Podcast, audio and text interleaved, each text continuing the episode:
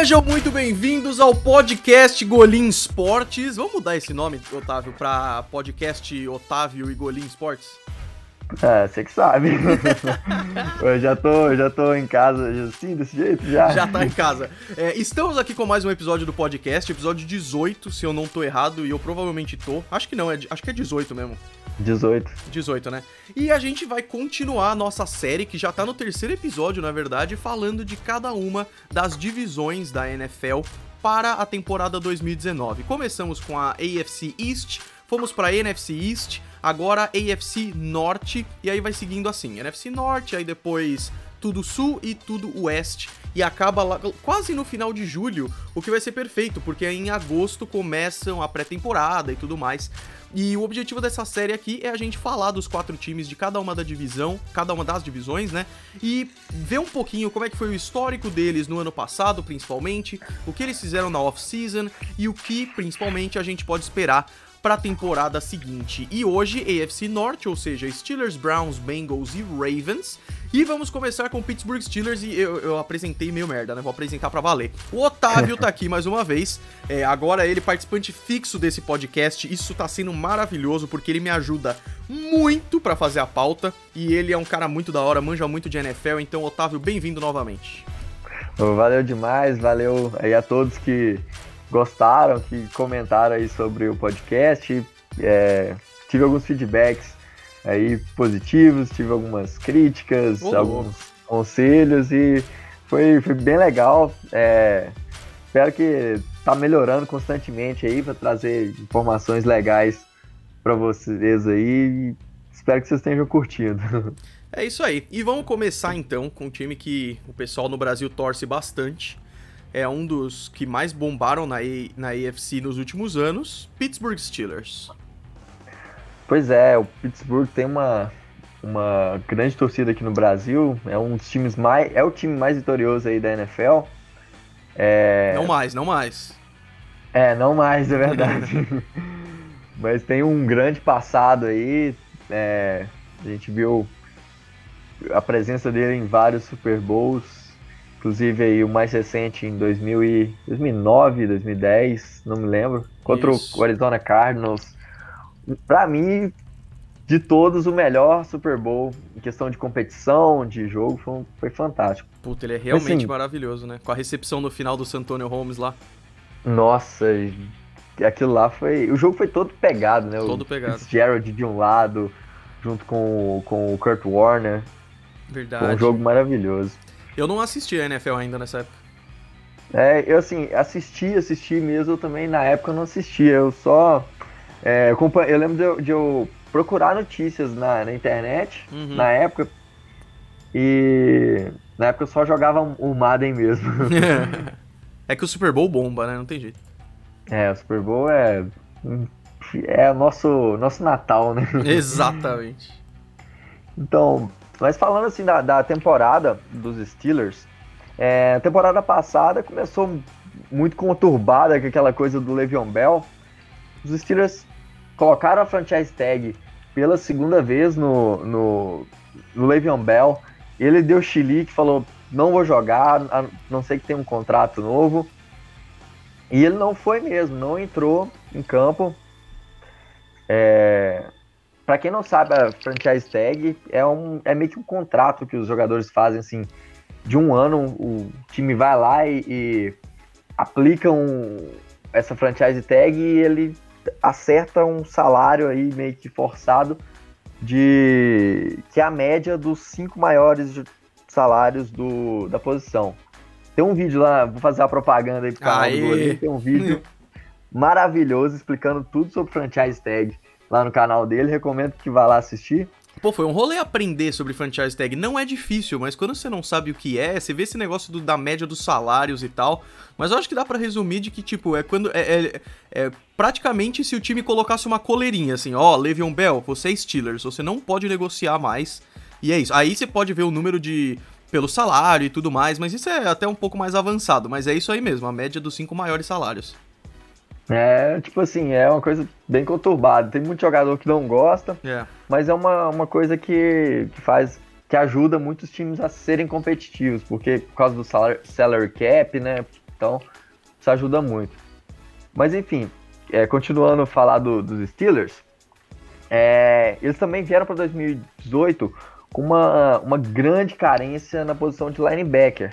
Em 2017, no finalzinho, o Ryan Shazier, que era o linebacker dele, se machucou numa das lesões assim mais cabulosas da NFL. Nossa, deu um medo cara, isso, cara. Cara, o cara saiu sem. Tu tem uma noção, ele saiu sem o movimento das pernas, o cara não sentia nada, velho. Foi assustador. Não, foi assustador, aí. sério, porque na hora mesmo ele já ficou meio imóvel, assim, sabe? E a gente não tinha informação, nossa senhora. É, ele, é, tipo assim, não foi uma. A gente vê muita. Infelizmente, a gente vê algumas lesões sérias na NFL. É. É, mesmo que já tenha diminuído, mas ainda tem umas concussões, algumas coisas assim. Mas aquela do, do, do Ryan Shazier foi realmente muito assustadora. É, mas e foi uma, um desfalque muito importante para os Steelers, porque eles não tinham um corpo de linebackers tão bom. E o Ryan Shazier era um cara que impactava muito naquela defesa. É, aí durante a temporada o time foi ofensivamente ele foi bem, é, lá com o Big Ben, com os running backs substitutos do, do, do Le'Veon Bell foram muito bem, o James Conner e o Jalen Samuels. É, o grupo de recebedores, só de dois nomes de peso muito grande, né? O Juju e na época o Antônio Brown. Exatamente. Ainda tinha um calouro que mandou muito bem, que foi o James Washington. Tem time que parece que tem uma, uma sorte para as coisas, assim, né? Os caras não terem o Le'Veon Bell e acharem corredores bons e o Juju, que é um puta de um recebedor, é impressionante. É, o, o Juju foi escolha, assim, foi escolha de segunda rodada, mas é um cara que, sem dúvida, vale uma primeira rodada fácil. Né? Fácil. Né? Melhores. E gosta aí. de Naruto, que é o que deixa ele mais incrível ainda. Não, só, só uma curiosidade legal. Você viu aquela do, do Juju com o cara que chamou ele pra festa de formatura dele? Ele ah, foi? eu vi! Imagina isso! O cara acho que mandou no Instagram, né? Foi uma coisa assim. Foi, mandou um direct lá, tipo assim, sem pretensão nenhuma, e o cara foi e foi na festa de formatura dele, velho. Foi muito louco. Sensacional, o cara é demais. E, nossa, o Juju é, é fantástico. E. É, falando do, do, do, desempenho ofensivo, o time foi bem, foi um dos times foi, teve muitas jardas, liderou aí, é, foi um dos líderes do top 5 aí de times com jardas, em jardas na, na NFL. O problema foi a consistência, o time não conseguiu ser muito efetivo, principalmente na, na red zone. O time teve que. Chegava na red zone, muitas vezes tinha que, que ir para o field goal. É, além, de, além do mais, o Big Ben ele teve 16 interceptações nessa temporada, quatro foram aí nas últimas 20 jardas do campo. E a defesa, como eu falei, sem o, o, Ryan Shazier, também fez faltou qualidade, faltou é, segurar mais os ataques, e o time sofreu muitos pontos, é, cedeu muitas jadas e tinha uma grande deficiência aí no corpo de, de cornerbacks e no, de linebackers também, obviamente. Yeah. É, e sem falar de duas derrotas, acho que foram cruciais para a temporada dos Steelers, que foram as derrotas para o Oakland Raiders e para os Browns, o empate para os Browns na primeira rodada. Já na semana 1, é, um, já, né? Foi, tipo assim, os Browns ainda não. O Baker Mayfield não era o, o quarterback titular ainda. Na época era o Tyrod Taylor. E o time não, não era. Os Browns não era o time que estava no final da temporada. Com certeza. E era um jogo totalmente ganhável, assim. E eles perderam, eles empataram na verdade quase perderam, porque no finalzinho, o, no, no final do, do overtime, eles erraram, os Browns erraram um chute. Nossa, é... é verdade, eu não lembrava disso, caraca. Eu lembro de estar filmando isso aí, eu falei, velho, eu vou filmar a vitória dos Browns, de repente o chute sai errado. Puta. E chegou na última semana, o time defendia dos Browns para vencer os Ravens e os Steelers chegarem aos playoffs, mas aí já tava, já era muito difícil. E não deu, o time terminou com nove vitórias, seis derrotas e aquele empate doído contra os Browns. É, e é, e é engraçado, né? A AFC Norte ela é muito competitiva, e eu falei disso no vídeo dos, dos da rivalidades lá da NFL, porque é, já é uma divisão que tem muita rivalidade, e a gente tá numa fase muito bacana. Os Bengals, infelizmente, não muito, mas os outros três. É, é, puta, os três têm um potencial muito grande, né? Sim, a, a AFC, como, como, a, como a AFC East, que, que a gente falou semana passada, a AFC North, a a NFC North também são, são divisões assim extremamente competitivas. São tem três times aí muito com chances muito reais de chegar aos playoffs assim logo no início da, da temporada, né? Exatamente. É, na off-season dos, dos Steelers, lá a coisa bagunçou bastante por causa da novela do, do Antonio Brown. O Antonio Brown, ele queria sair, ele não queria mais ficar nos Steelers. É, então ele foi pro Twitter, começou a causar lá com a galera, começou a, a falar que não queria mais jogar. É, falando, deu umas declarações meio polêmicas, falando que o Big Ben era quem mandava lá no time, que, que eles não, não tratam eles como jogadores e tal, e começou a dar aqueles chiliques. É, e os Steelers foi obrigado a trocar é, trocar o Antônio Brown, né? Isso é tão triste, ele... né, cara? Ele podia ter feito de tantas formas isso, ele podia ter falado de boa, qualquer coisa assim. Não, tudo bem que a gente não sabe a história inteira, mas isso fez com que assim que ele saísse, os Steelers trocassem o número da camisa e colocassem num cara aleatório lá, só pra, tipo, é, se vingar dele. E, puta, sei lá, muito desnecessário. É, e eu achei, achei o pior da atitude, tipo assim, lógico que os Steelers têm a parcela de culpa lá, pode Tem. ser que, que o, lá no vestiário o Big Ben não seja um cara assim muito, muito querido e tal, é. Mas, é, cara, ele ter arrumado aquelas tretas, porque os Steelers deram o prêmio de MVP do time pro, pro, pro Juju, é, e, e, ele começou a criticar o Juju, assim, sabe, de graça e sem, sem necessidade. Achei é. muito. Foi muito feio da parte do Antônio Brown. Assim. Mesmo que os Steelers tenham culpa, o Antônio Brown tem muita também, sabe? Muita, muita. O, o ego de diva que ele tem é. Pois é. É bem grande. E você vê que a maldição do Madden pegou pesado, né? Porque ele tá na capa do Madden e a maldição ela atinge de formas bem diferentes, né? Que o Tom Brady foi é, não deixar ele ganhar o Super Bowl e com o Antônio Brown é essa desgraça toda aí. É, toda, toda vez na, na capa do Madden. Vamos ver aí, vamos torcer para que não afete o Mahomes Puta, aí. Puta, tomara que não. Pô, o cara fazer, imagina, sei lá, ele faz 50 touchdowns no outro, aí no outro vai falar, começa a acusar ele de bust. É. Reza a lenda que a maldição dele já foi por ter perdido na final da conferência. É, tomara. Eu espero muito ver um ano, mais um ano brilhante aí do, do, do Mahomes, que é fantástico ver ele eu jogar. Eu também, eu também. É, quanto, quanto à troca do, do Antonio Brown, ele acabou indo para Oakland e foi fechado uma troca só com por uma escolha de terceira e uma escolha de quinta rodada. Uma escolha barata, saiu muito barato para os Raiders, é, mas era, que, era o que tinha, né? Os Steelers precisavam trocar o Antonio Brown, não dava para manter o cara desse no vestiário pois com, é. por causa de todos os problemas. A qualidade dele ninguém contesta, mas isso aí é um problema clássico dele. Não, o cara ser um problema fora dos campos pesa muito. É, isso. Nossa, pesa demais, assim. Isso acaba que desmotiva o, o vestiário inteiro é. ali. E, e, os Steelers vieram para tentar aí suprir essas perdas que tiveram na, na temporada passada no draft. O draft deles. Primeiro eles fizeram uma troca bem ousada. Eles tinham uma escolha número 20 e eles deram a segunda rodada para Denver e a primeira, número 20, pra, pela escolha número 10, para pegar o Devin Bush, um linebacker para ser o substituto aí do, do Ryan Shazier.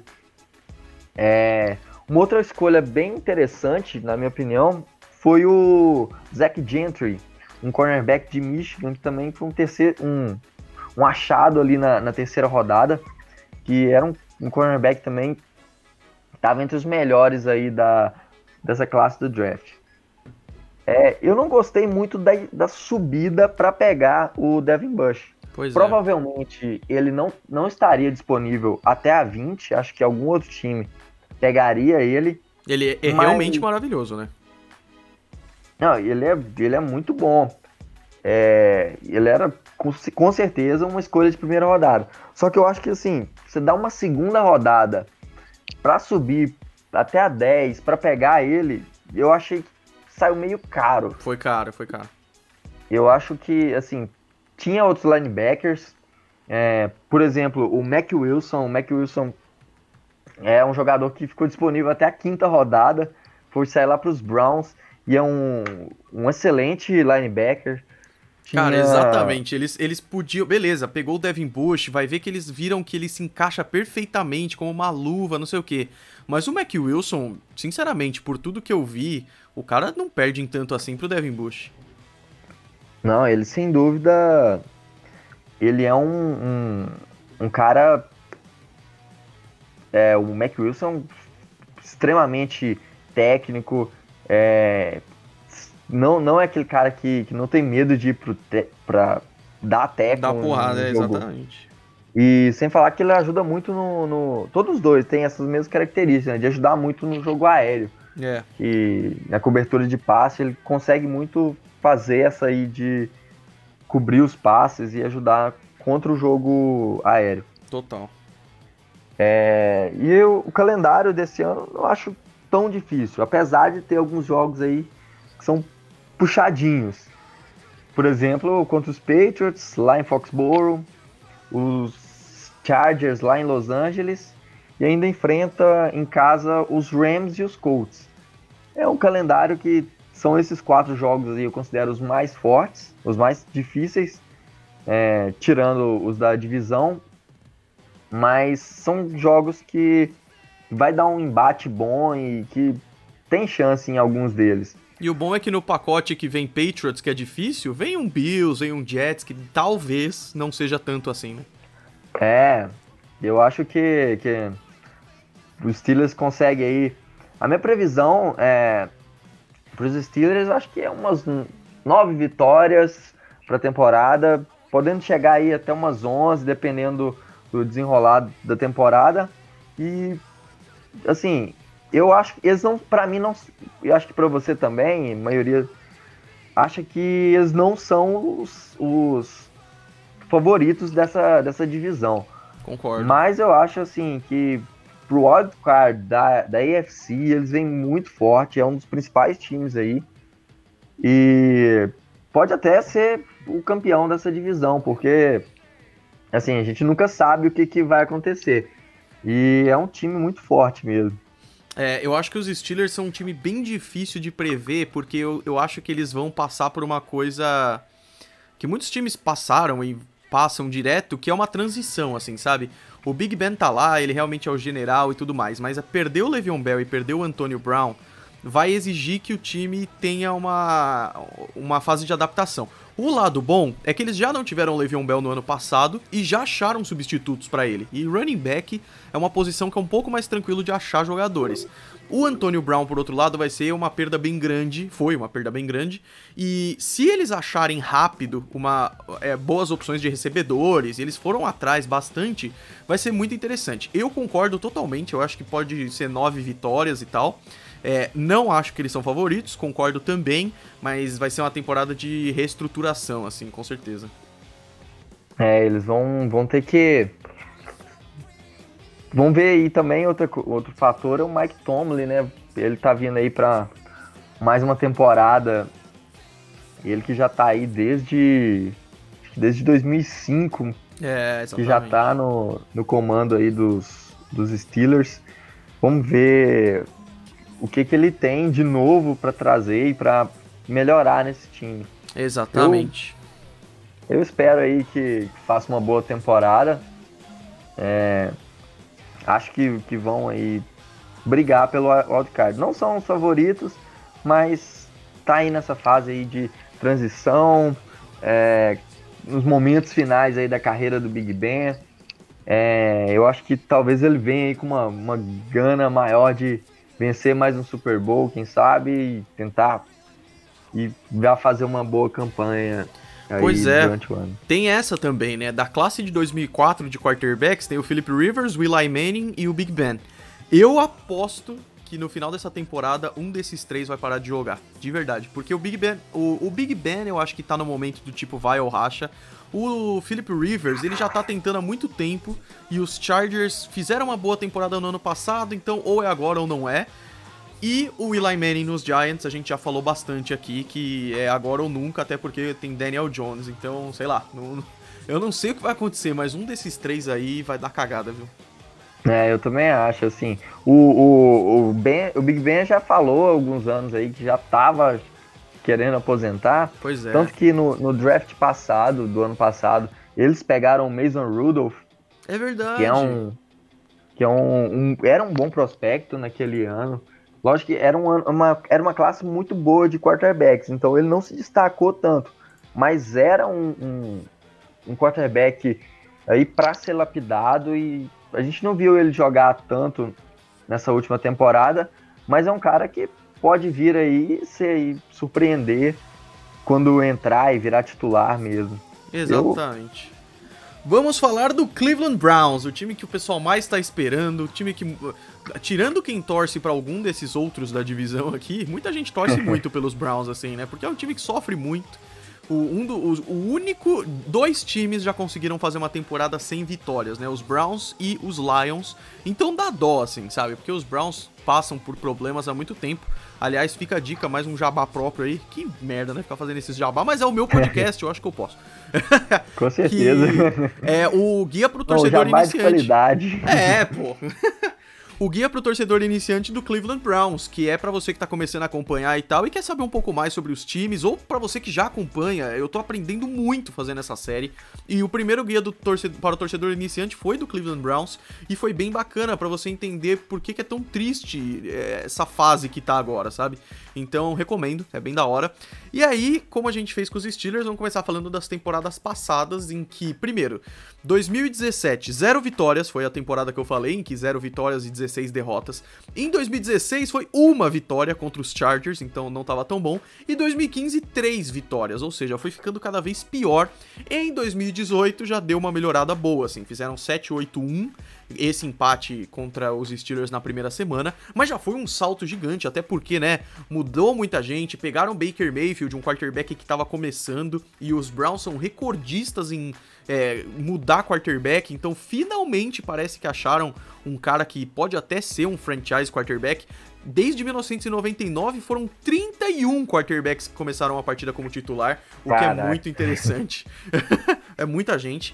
É, a última campanha positiva foi 10-6 em 2007. Última vez que foram para os playoffs foi em 2002. E a última vez que ganharam a divisão foi em 1989, quando nem era AFC Norte ainda, era AFC Central, que tinha o Cleveland Browns, Pittsburgh Steelers, Cincinnati Bengals e Houston Oilers. O Houston Oilers, que nem existe mais, eles foram para Tennessee, se tornaram Tennessee Oilers em 97 e depois mudaram para Tennessee Titans, um dos times clássicos da NFL, assim, com uniforme muito bonito, aliás. E naquele ano, 1989, nos playoffs, eles ganharam dos Bills de Jim Kelly, o que quer dizer muito, porque os Bills de Jim Kelly eram incríveis. Nos quatro anos seguintes, o Jim, Cle o Jim Kelly levaria o time pro Super Bowl e não ganharia nenhum, uma das histórias tristes da NFL, e depois perderam pro Denver Broncos de eh, John Elway. Então é muito interessante analisar esse histórico do Cleveland, né? É muito louco aí, é porque desde a da década de 80 que o time não consegue é, ter um time competitivo para falar assim, pô, teve uma geração boa. É, e mesmo assim, naquele, naqueles anos 80, o time bateu na trave um monte de vezes. Pe sempre pegava o, o Denver Broncos é. lá com, com o John Elway, que é um dos melhores quarterbacks da história aí. E que tava fazendo a história própria dele, assim, ó. Sim. E os Browns nunca conseguiram ir longe. De, outra curiosidade interessante que depois disso aí, é, nos anos 90, o treinador do. do o, prim, o primeiro, head, o primeiro time que o Bill Belichick treinou, foi o head coach, foi os, os Browns, cara. Exato.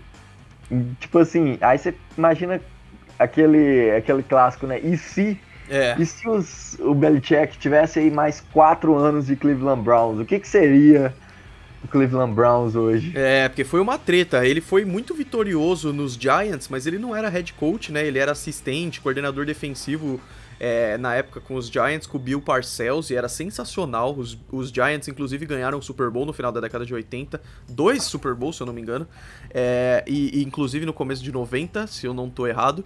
E aí o, o Bill Belichick teve a chance de voar solo, assim, e depois deu mais uma confusão porque ele foi pros Jets e aí o Bill Parcells também ia pros Jets e nessa confusão ele saiu e foi pros Patriots e ficou nessa. Imagina se ele fica nos Browns, ia ter sido muito interessante.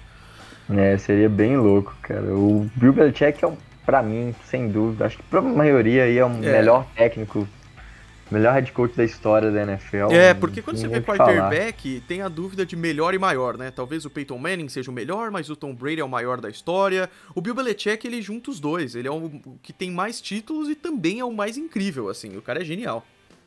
É, você vê o... Assim, às vezes a, a, eu acho que principalmente a gerência do, do Bill Belichick, ele é o cara que pensa muito na frente. Por isso os Patriots estão aí há 20 anos. Dinastia. É, essa dinastia aí que dura aí tanto tempo. Pois é. É, um pouquinho da off-season dos Browns, bem resumido aqui. Primeiro que eles contrataram o polêmico Kareem Hunt, né? Os Chiefs têm um talento aí em jogadores que são um problema fora dos campos. Kareem Hunt, Tyreek Hill, é sempre uma confusão. E aí foi uma surpresa quando os Browns pegaram o Kareem Hunt, porque tem meio que uma regra não falada na NFL de você não... É, não é ajudar, mas você não contrata os caras que estão tendo esse tipo de problema para não incentivar muito, assim. Então eu vi muitos torcedores dos Browns que ficaram revoltados e tal, mas foi, foi interessante. É, e o Karen Hunt é bom, então, tipo, tirando que ele é um babaca, é uma adição interessante para os Browns. Perderam Jamie Collins, um excelente linebacker para os Patriots, e teve muitas movimentações da free agency que não são nomes tão conhecidos assim, mas que a gente pode ficar sabendo muito mais porque eles vão estar tá nesse novo time dos Browns, que é um time é, que a gente vai conhecer muito mais agora, porque é um time que está passando por uma reestruturação de anos e que finalmente parece que vai dar. Nossa, imagina se os Browns não vão bem esse ano. Que decepção que vai ser. Cara, vai ser frustrante, mas eu tô muito confiante. Ao que parece, assim, tá indo muito bem. Você vê o Odell muito feliz lá, ele. Uma conexão muito legal yeah. É. é, com, com o, o Baker Mayfield e também ele já, já era amigo lá desde do college do Jarvis Landry, né? Então é, é isso aí manda muito, manda muito esse clima de vestiário.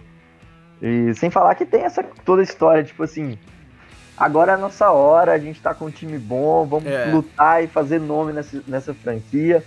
E eu acho que isso vai, vai impactar muito o time. Eu tô com muita fé no, nos Browns nessa temporada. Eu também, tô torcendo bastante. No draft, eles deram uma variada boa. Por ter feito mil trocas e tudo mais, eles não tiveram escolhas na primeira rodada. Então eles escolheram a partir da segunda. E no draft em geral foram dois cornerbacks, dois linebackers, um kicker, o que é interessante, um offensive tackle, um cara aí pra linha ofensiva, e um safety, né?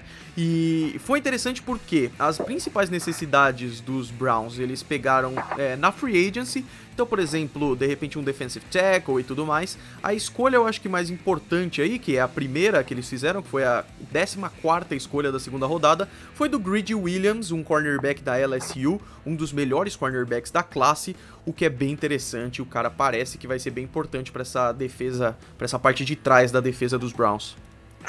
Eu gosto muito do Greedy Williams, acho ele era um dos, me dos melhores prospectos aí na posição de, cor de cornerback e ele junto com o Denzel Ward lá vai fazer uma dupla Exatamente. muito boa para essa secundária. E é interessante por isso, né? Porque os Browns estão ruins há tanto tempo que eles juntaram uma galera muito forte, assim, né? Então, só de primeira escolha geral tem dois caras fortes no time.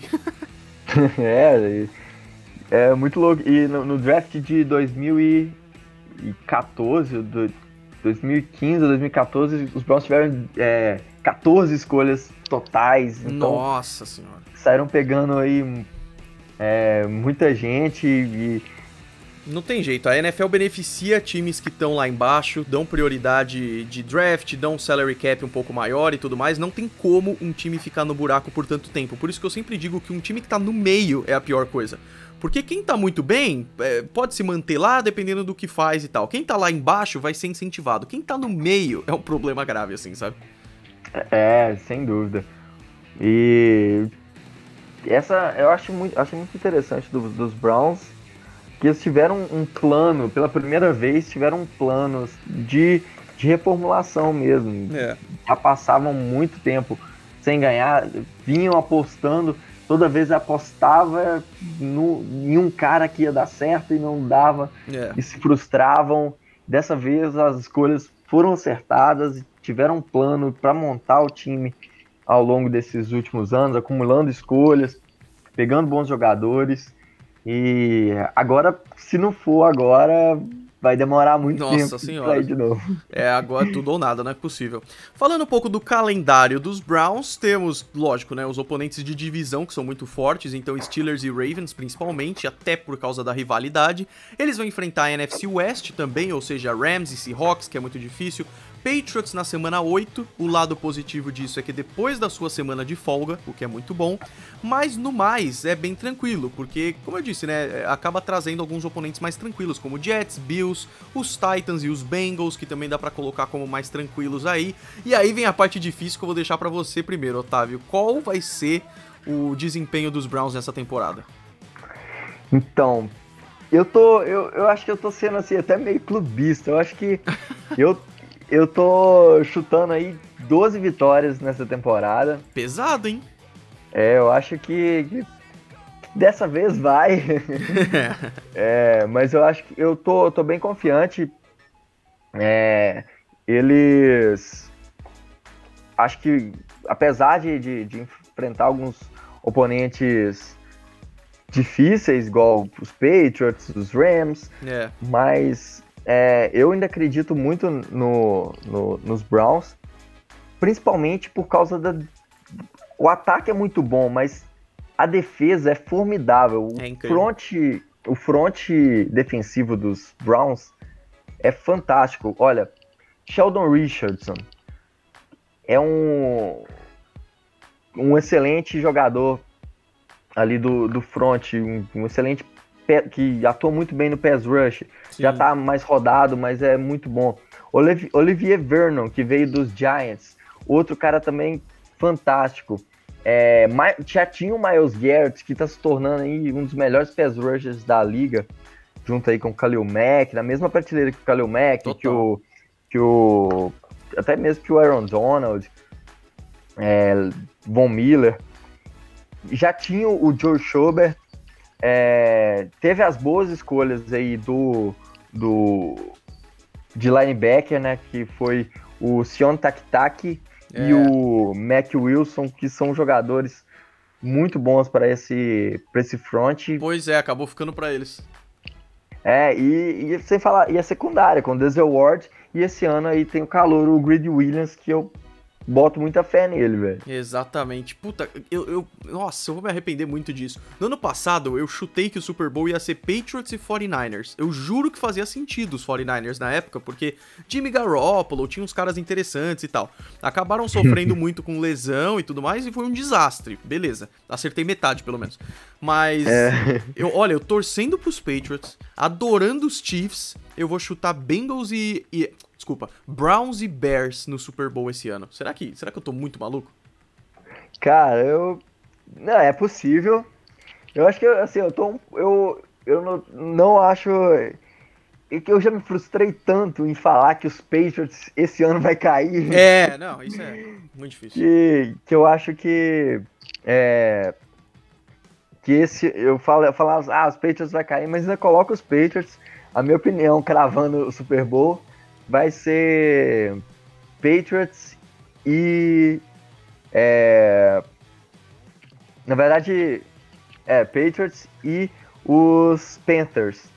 Eu acho que os Panthers Caraca. melhoraram muito pra essa temporada. Nossa, eu não esperava, cara, juro. Pô, É, isso, isso vai ser bem interessante, eu tô muito curioso. A gente vai falar bastante dos Panthers também, porque eu também. Nossa, tem muita coisa legal, viu? É, eu acho que o Ken Newton saudável nesse ataque dos Panthers, com a defesa que tem, vai ser um. Vai ser interessante ver essa, essa NFC com os Panthers É. no alto. Mas vamos falar deles em outro, outro episódio, porque eu, só terminando os Browns, eu acho que vai ser 11-5, o que não é tão distante do que você falou, na verdade. É, então vamos pros Bengals e eu vou te pedir, Otávio, pra gente dar uma corridinha, porque já estamos passando dos 36 minutos de podcast. Nossa, eu vou dar, vou dar uma acelerada aqui para falar dos, dos Bengals. Bom, é, os Bengals ano passado não tinha tantas, tantas expectativas, porque já vinha de duas temporadas bem ruins, lá com, com o, o Marvin Lewis no comando, não, não vinha. O time não vinha dando liga, não, não vinha conseguindo ter os bons resultados que tiveram no início da década, a partir de 2011, lá quando pegou o Andy Dalton. O Andy Dalton também não vinha produzindo tão bem. É, mesmo apesar de ter alguns bons jogadores, como o, AJ Green, o Joey Mixon, o Gino Atkins, é, o time não, não conseguiu ter aquele desempenho que, que, era, que era esperado mesmo. Na, na última temporada, eu achei que os Bengals é, poderia ter sido melhor. É, logicamente que depois da bye week, o time foi muito mal. É, Eles não começaram tão mal assim, né? é, eles vieram bem até, até a bye week. Tiveram, tiveram cinco vitórias e três derrotas. A bye week foi na semana 9. Uhum. É, vitórias interessantes, venceram os Ravens, venceram o- os Colts, mas a partir daí começou a ruir. Logo depois da bye week, o time enfrentou os Saints e foi um atropelo Nossa, cabuloso. foi pesado. 51 a 14. Aquele jogo, o Drew Brees foi impecável, foi Foi o potencial cabuloso. máximo que eles podiam chegar, né? É, aquilo ali. E aquilo parece que deu uma desestabilizada no time. Pra piorar, no outro jogo, é, dois jogos depois, na verdade, na semana 12, o Andy Dalton se machucou e não tinha um QB reserva bom, era o Jeff Driscoll. E o cara não conseguiu produzir. Verdade. Chegou no final da temporada, Marvin Lewis demitido depois de 16 temporadas. É, e aí, Cincinnati resolveu seguir a linha aí da, da onda que foi da- no final da, NF da temporada passada, que era de contratar qualquer um que tivesse algum dia na vida tomado um café da manhã com o Sean McVay. Pegaram lá o, o Zach Taylor, que foi o, o técnico de quarterbacks do, dos Rams. E no final da, da temporada, o time chegou a, com seis vitórias e 10 derrotas. Foi aí o pior resultado aí nos últimos anos. Pior desempenho. E vieram aí nessa fase, tá nessa agora nessa fase de reformulação, né? Tentar melhorar para vir mais forte pro próximo ano. É. Na E, né, não, e só uma coisinha de que essa onda de head coaches que é só tomar um café da manhã com o Chama Cavei é muito engraçado, né? Foram muitos, assim. Aí eles ficaram com a certeza de que se o cara é jovem, ele vai ser um bom técnico. Isso vai trazer umas decepções, cara. É, eu acho que. É, igual, o Zac Taylor, por exemplo, acho que foi, foi muito equivocado. O cara nunca teve um- uma posição na, na carreira dele Pois é. De, de liderança, de tomar decisões importantes no ataque, principalmente. Mas assim, eu torço muito para que dê certo, porque a gente quer ver gente nova trazendo novos conceitos para a NFL. É. Mas eu acho, analisando o histórico aí do Zac Taylor, não acho que ele vai ser esse cara. É, no off-season, é, o, os Bengals não tem aquela tradição de pegar jogadores no off-season. Eles buscam mais é, no, no draft mesmo. É, eles perderam o Vontazes Burfict, que era um dos principais linebackers da, do time, apesar de não ser um cara de elite, mas era um, é um, o Vontazes Burfict é um daqueles linebackers é, bem daquele estilo antigo, porradeiro mesmo. Um cara que... bem tranquilo, né? Calmo. Nossa, e agora ele é muito amigo aí do, do Antonio Brown. Nossa senhora. É, é engraçado explicar pro pessoal que não sabe, né? Eles já tiveram muita treta já, porque eram de dois times muito rivais e tal. E por uma cagada do destino, os dois estão juntos agora nos Raiders. É, e por isso é que, aliás, uma notícia bem legal dessa semana, o Hard Knocks, que é um, um, uma série que a NFL faz junto com a HBO que mostra a preparação dos, dos times, de um time, né? Toda temporada é um time diferente. Lá para começar a temporada, eles vão para os training camps, vão para filmagem, lá, filma lá as reuniões dos técnicos e tal. Sim. E esse ano vai ser com o Oakland Raiders. Então a gente vai ver, a, vai poder ver a treta aí do Vontades, do Vontades Burfict junto com, com o Antônio Brown. Vamos ver o que, que tá rolando lá. E tem tudo para ver... ser muito bacana, para quem não conhece, ver os outros. Acho que tem no YouTube alguns episódios e tal, vale a pena. Tem, pode procurar aí nos, no meio dessa internet aí, acha o, os episódios. Ano passado foi do Cleveland Browns. Foi, foi muito louco. Também. Foi muito louco ver aí é, os chiliques do, do Rio Jackson lá na é. época. Mas foi. Mas é muito interessante, recomendo muito assistir. E essa, essa temporada tem tudo para ser fantástica. Tudo, nossa, vai ser muito louco. E falando sobre o, o, o draft que eu falei, como os Brown, os Bengals não, é, não investem muito em free agency, eles vieram pro draft para fazer as, as suas escolhas. Né? Eles tinham escolha 11 na primeira rodada. É, eles pegaram o melhor offensive tackle daquela classe, que é o Jonah Williams, um jogador muito bom. Ele tem alguns problemas aí de. de... Extra-campo? Não, não, até que ele. O, o problema atlético dele mesmo ah, é sim, mais, sim. mais na parte de. de é, envergadura. Uhum. Ele é não é um jogador assim com uma envergadura tão boa, é um, é um requisito pessoal pede muito aí num jogador de, de linha ofensiva.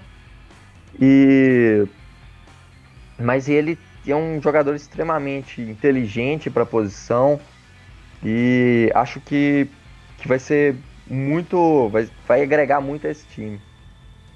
Pô, com certeza. E os Bengals é isso também, né? É uma, é uma situação que você torce muito por eles, mas é aquele limbo, assim, sabe? É um time que não é o pior time da NFL nem de longe, assim. Só que eles precisam de um boost para melhorar. E eu, infelizmente, já adiantando um pouco da conclusão, não acho que esse boost vem agora, não.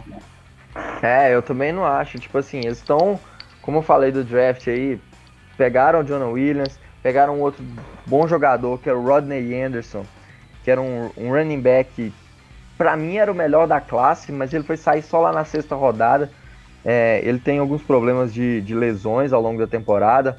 Draftaram também um, um, um, quarterback, que foi o Ryan Finley, que era um prospecto interessante, mas que precisa ser lapidado.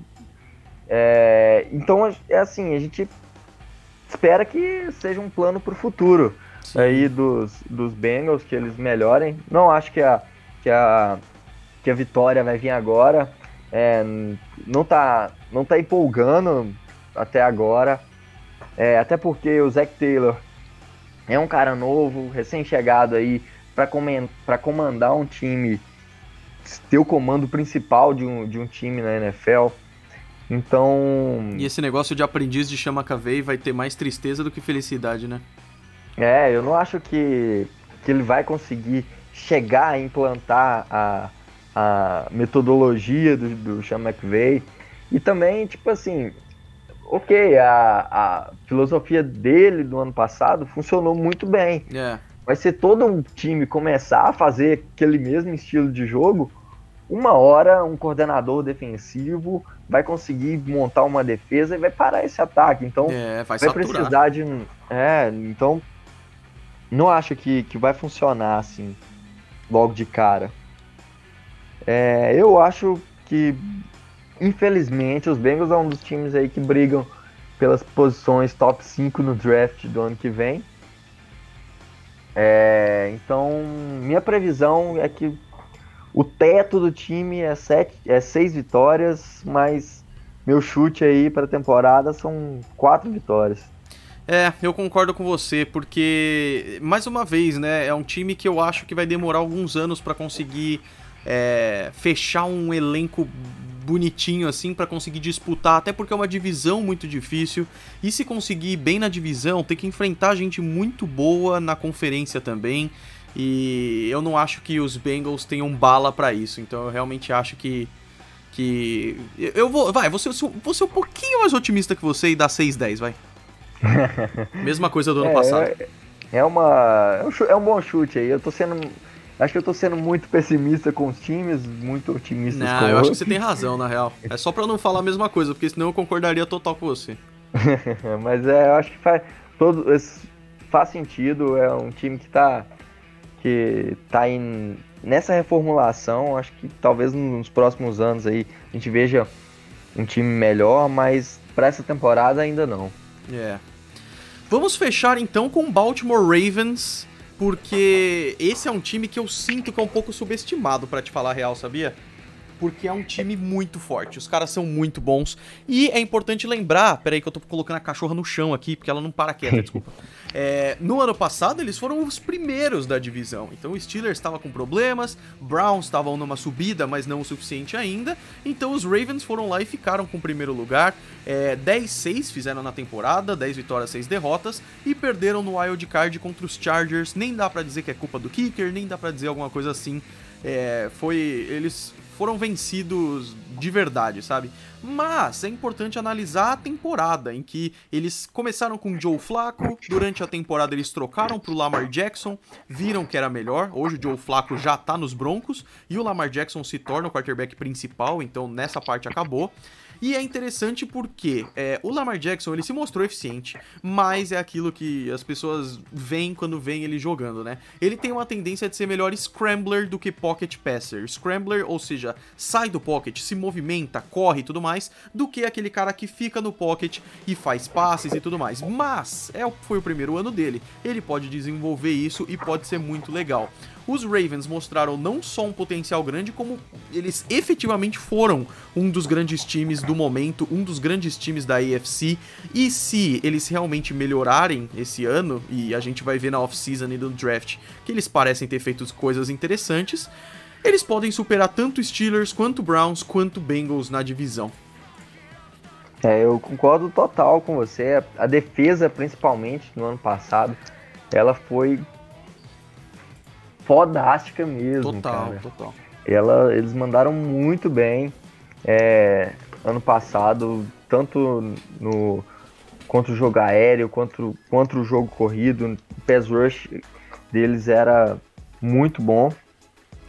É, e tem aí esse, essa temporada de aprovação aí do, do, do Lamar Jackson, né? Com certeza. Ele teve, teve um, um primeiro ano aí foi bem, eu gostei muito de ver ele, apesar de achar assim que às vezes ele toma algumas decisões erradas por ser esse jogador que consegue ganhar jardas é, correndo, e ele muitas vezes se precipita em sair do pocket. Total. Mas eu acho que isso é... vem muito da inexperiência também, né? Sim, com certeza. Eu acho que ele tem tudo aí para para aprender melhor. O John Harbaugh é um, um excelente head coach. Muito então, experiente. É, já tá já vencedor de Super Bowl, então eu confio que, que ele, que ele, ele para mim, no, no, draft passado, foi um baita achado pros, pros Ravens, porque é, ele caiu demais é, em uma, uma classe que tinha. E era uma classe que tinha muitos quarterbacks. É, mas eu jogava ele até mais para cima. Ele foi É, sair só no, no finalzinho da primeira rodada. E teve a polêmica coloco- de ele ser wide receiver, né? Sim, sim, também. Queria falando, ah, poxa, um, vamos levar algum treinador, né, algum head coach, usar ele como, como wide receiver. É. Eu, eu sempre gostei dele como, como quarterback. Acho que ele tem um braço bom. E ele É, tem é visão aquele- também. É o que você falou, ele é meio precipitado e inexperiente, mas ele tem um potencial muito legal. Sim, ele, ele para mim, para mim era, era o quarto. Pra mim ele era melhor que o, que o Josh Allen, por exemplo.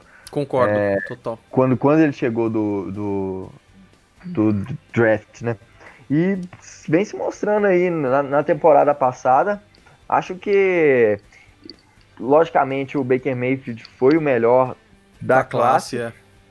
mas ele ficou aí. Eu colocaria ele brigando forte na frente junto com o Sandarnold por, pra essas, pe- pela essa segunda é, posição aí dos, dos quarterbacks que foram selecionados na primeira rodada. Cara, eu concordo total. Até quando a gente vê que o Josh Rosen, por exemplo, foi líder em pick six, interceptação retornada para touchdown. Tudo bem que tava num time difícil, vamos ver como é que vai ser esse ano. É, o próprio Sam Darnold, eu concordo com você que ele tá lá em cima, ele é realmente bom, mas também tem muita coisa para provar. Eu coloco o Lamar Jackson em segundo tranquilo também, viu? E aí, falando dos Ravens, é interessante porque eles perderam jogadores muito importantes na free agency, né? Foi um time que teve muita perda durante a off-season e perdas importantes na defesa, como por exemplo o CJ Mosley, líder em tackles, linebacker sensacional, foi para os Jets. O Terrell Suggs, maravilhoso, experiente também, e o Zadarius Smith, jogadores que eram importantes no pass rush do time, saíram. O Terrell Suggs agora é Cardinals e o Zadarius Smith agora é Packers. Boas, muito boas adições a esses dois times. Até o Eric Weddle foi para os Rams, outro jogador maravilhoso dos Ravens também. De, aí falando de coisas boas, né? Trouxeram o Earl Thomas. Realmente o Earl Thomas é bom, é um dos melhores safeties da liga, mas ele já sofreu muito com lesão. No ano passado ele se machucou seriamente na semana 4 e não dá pra confiar nele 100% saudável, né, Otávio? É, foi. Eu, como um torcedor do Seahawks, sofreu muito com a saída dele. Era um Ficou jogador. triste. É, era um dos principais jogadores aí da secundária lá da, da League of Boom. A grande defesa de 2013 e 2014 do Seattle Seahawks. Mas ele, com a, com a lesão contra os Cardinals na semana 4, é, foi uma lesão bem séria, tirou ele do resto da temporada. E aí eu não sei como. Eu, eu ainda tenho um pouco de dúvida assim. Será se ele vai voltar 100% saudável É difícil. pra ser aquele safety que ele é, explosivo, que consegue posicionar em vários pontos do campo? Mas com certeza é uma adição muito interessante para essa defesa boa dos Ravens aí. Até porque ele não é novo, né? Ele tem 30 anos e joga desde 2010 de, a, no Seahawks a vida inteira e agora nos Ravens. Então, vamos fechar falando primeiro do draft, porque os Ravens fizeram um dos drafts mais variados que tiveram. Foram dois wide receivers, a única posição repetida aqui, porque teve defensive end, running back, um guard para reforçar a linha ofensiva, cornerback, defensive tackle para reforçar a linha defensiva e até quarterback. Os Ravens arriscaram pegar. Pois é, teve, teve algumas escolhas interessantes aí. É, de cara pegaram Hollywood Brown. Hollywood Brown. E vai ser um, é um dos caras que muito interessantes para esse time dos, dos Ravens, porque é, eles perderam o Michael Crabtree, que era um, line, era um wide receiver já experiente ali É. do, do, do ataque dos, dos Ravens. E também o Lamar Jackson, novo, cara começando aí agora na NFL, vai precisar de bons alvos para ele, para ele usar, né? né? É, e isso ajuda na formação, com certeza. É um dos pontos que ajuda muito na formação de um de um de um quarterback, né? É, Além, da- manda de, além de, de também ter pegado um running back, ter formado um, um fortíssimo comitê de running backs aí pro jogo ter terrestre. Já tem o Lamar Jackson, que tem essa tendência de ser scrambler. Também trouxeram o. o... Esqueci, fugiu o nome, cara. No draft? Não, no. Na, na off-season mesmo, na free agency. Eles pegaram Mark Ingram, lembrei. Ah, é verdade, eles estão com o Mark Ingram agora. Nossa, cara. Vai ser aí um jogo terrestre dos melhores. Além do Justice Hill, que é sensacional do draft, né? Sim, o, o Hill é uma, com certeza, uma boa escolha no pro draft. Uma, vai, vai agregar muito a esse comitê de running backs aí de, dos Ravens. E. Eu é, acho que. Eu acho que um, um quarterback como o Lamar Jackson, que ele não é o quarterback tradicional de ficar no pocket e tudo mais, o ataque tem que se moldar um pouco mais a ele, sabe? Então a linha ofensiva tem que ser um pouco diferente, assim como as opções de recebedor e tudo mais. Mas parece que os Ravens estão tentando fazer isso, porque no ano passado ainda tinha dúvida se seria o Joe Flacco ou ele. Agora acabou essa dúvida, entendeu? Então é, se isso der certo, os Ravens podem se tornar excelentes, um excelente Seahawks, assim, por exemplo, até melhor porque tem um quarterback mais jovem e até um pouco mais móvel que o Russell Wilson, mas isso a gente vai ter que ver com calma. Eu acho que vai demorar, é, mas se conseguirem fazer isso, vai ser bem interessante. No calendário, mesma coisa. Vão enfrentar Kansas City Chiefs, que é bem difícil. Vão enfrentar Seattle Seahawks. Patriots na semana 9, assim como os Browns, também é logo depois da semana de descanso. Os Patriots enfrentam os Browns na semana 8 e os Ravens na semana 9, depois do descanso de cada um deles. É, e além dos Rams, que também é um jogo bem complicado.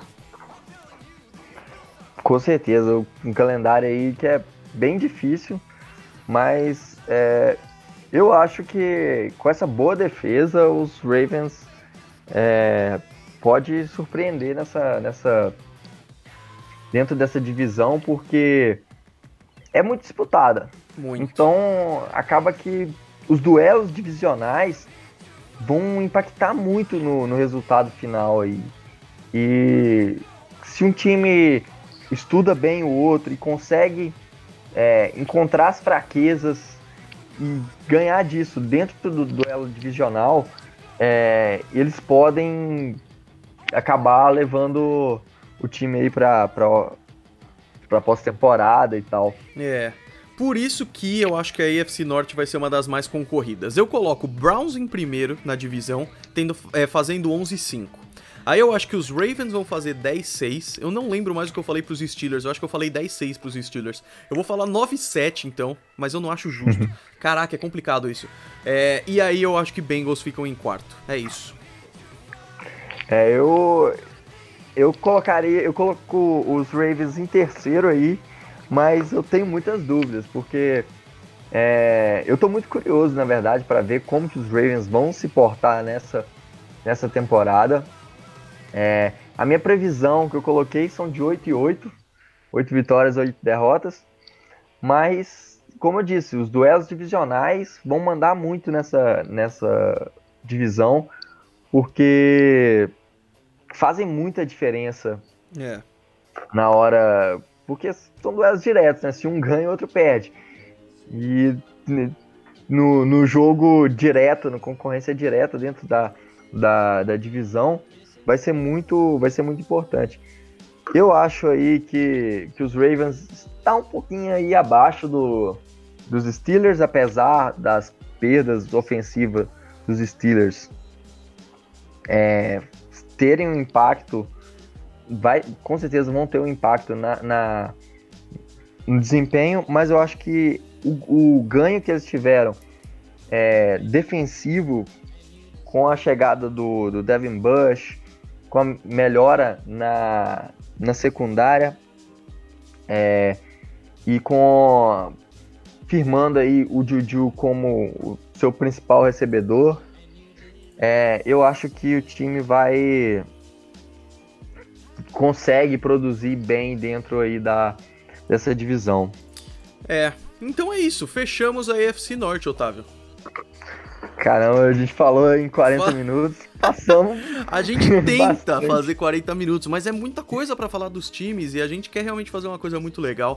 É, eu tenho que dar um mérito aqui muito grande pro Otávio, porque essa semana foi super correria com o canal e tudo mais. Então o Otávio fez a maior parte da pauta, na verdade, e ficou muito bacana, muito mesmo. Então, se você curtiu, se você gosta de ouvir o podcast, siga o Golim Sports, o podcast Golim Sports na sua plataforma de, de podcast, seja Spotify, seja Google Podcasts. E a gente se vê na semana que vem para falar sobre a NFC Norte, que, meu Deus, vai ter duas horas. Caraca, esse aí vai dar trabalho pra cacete. Vai mesmo. Eu vou aproveitar, é, aqui na minha cidade amanhã é feriado, então vou estar de boa, já vou começar aí, porque vai dar trabalho, porque é uma, uma divisão cabulosa, cara. Vai ter greve geral em São Paulo, também nem sei como é que vai ser. Mas é isso, Otávio, a gente se vê na semana que vem então, meu amigo. Um grande abraço. Falou, galera, um abraço.